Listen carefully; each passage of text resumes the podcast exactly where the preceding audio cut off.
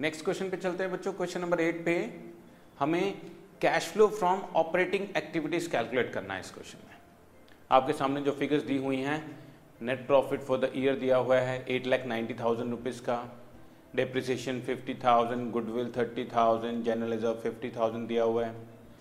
Current assets और current liabilities की position भी आपके सामने हैं बच्चों, ट्रेड पेबल, ट्रेड रिसीवेबल और इन्वेंट्रीज की। Easily cash flow from operating activities calculate करने के लिए सबसे पहले हम लोगों को नेट प्रॉफिट चाहिए बच्चों।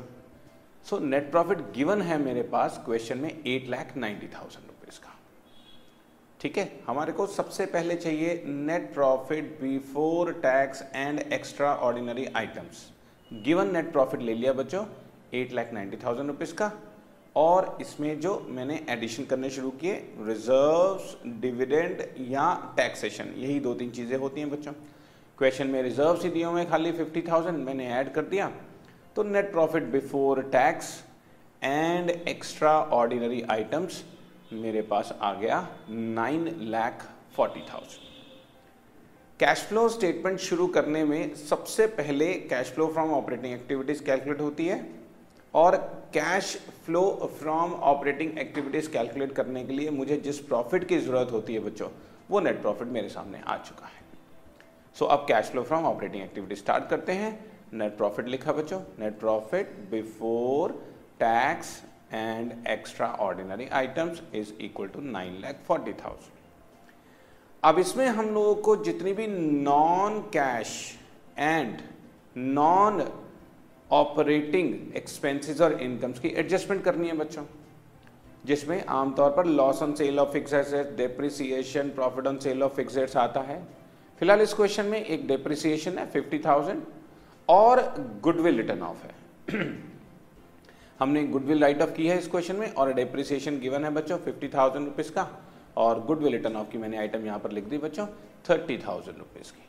तो टोटल हो गया हमारे पास ये एटी थाउजेंड रुपीज़, ऐड किया तो ten lakh twenty thousand rupees मेरे पास आ गया operating profit before working capital changes. अभी करंट एसेट और करंट लाइबिलिटी के एडजस्टमेंट में नहीं कर रहा, operating profit before working capital changes मेरे पास टेन लैख ट्वेंटी थाउजेंड आ गया। अब इसमें हम लोग डिक्रीज इन करंट एसेट्स और इंक्रीज इन करंट लाइबिलिटीज, और इंक्रीज इन करंट एसेट्स और डिक्रीज इन करंट लाइबिलिटीज को एडजस्ट कर रहे हैं।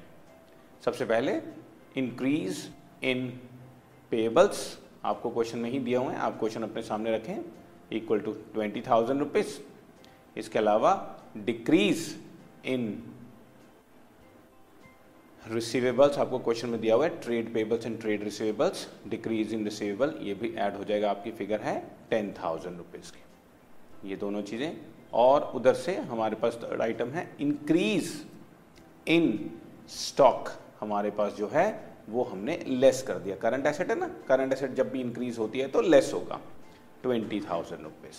बस यही आइटम्स थी बच्चों, twenty thousand plus ten thousand thirty thousand rupees मैंने ऐड किया, टेन लाख फिफ्टी थाउजेंड आ गया, और ट्वेंटी थाउजेंड जो decrease in increase in stock था जिसको लेस करना है मुझे, उसको हमने सब्ट्रैक्ट कर दिया, that is equal to ten lakh thirty thousand rupees का मेरे पास आंसर आ गया cash flow from operating activities. Answer positive है इसलिए from, cash flow from operating activities.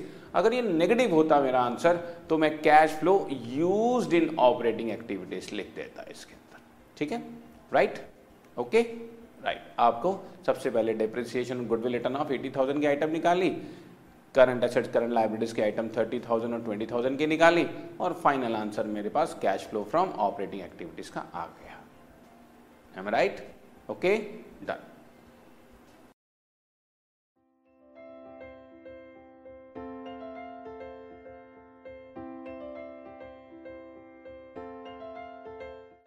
This podcast is brought you by Hubhopper and Shiksha Abhiyan. अगर आपको ये पॉडकास्ट पसंद आया तो प्लीज़ लाइक, शेयर और सब्सक्राइब करें, और वीडियो क्लासेस के लिए शिक्षा अभियान के यूट्यूब चैनल पर जाएं।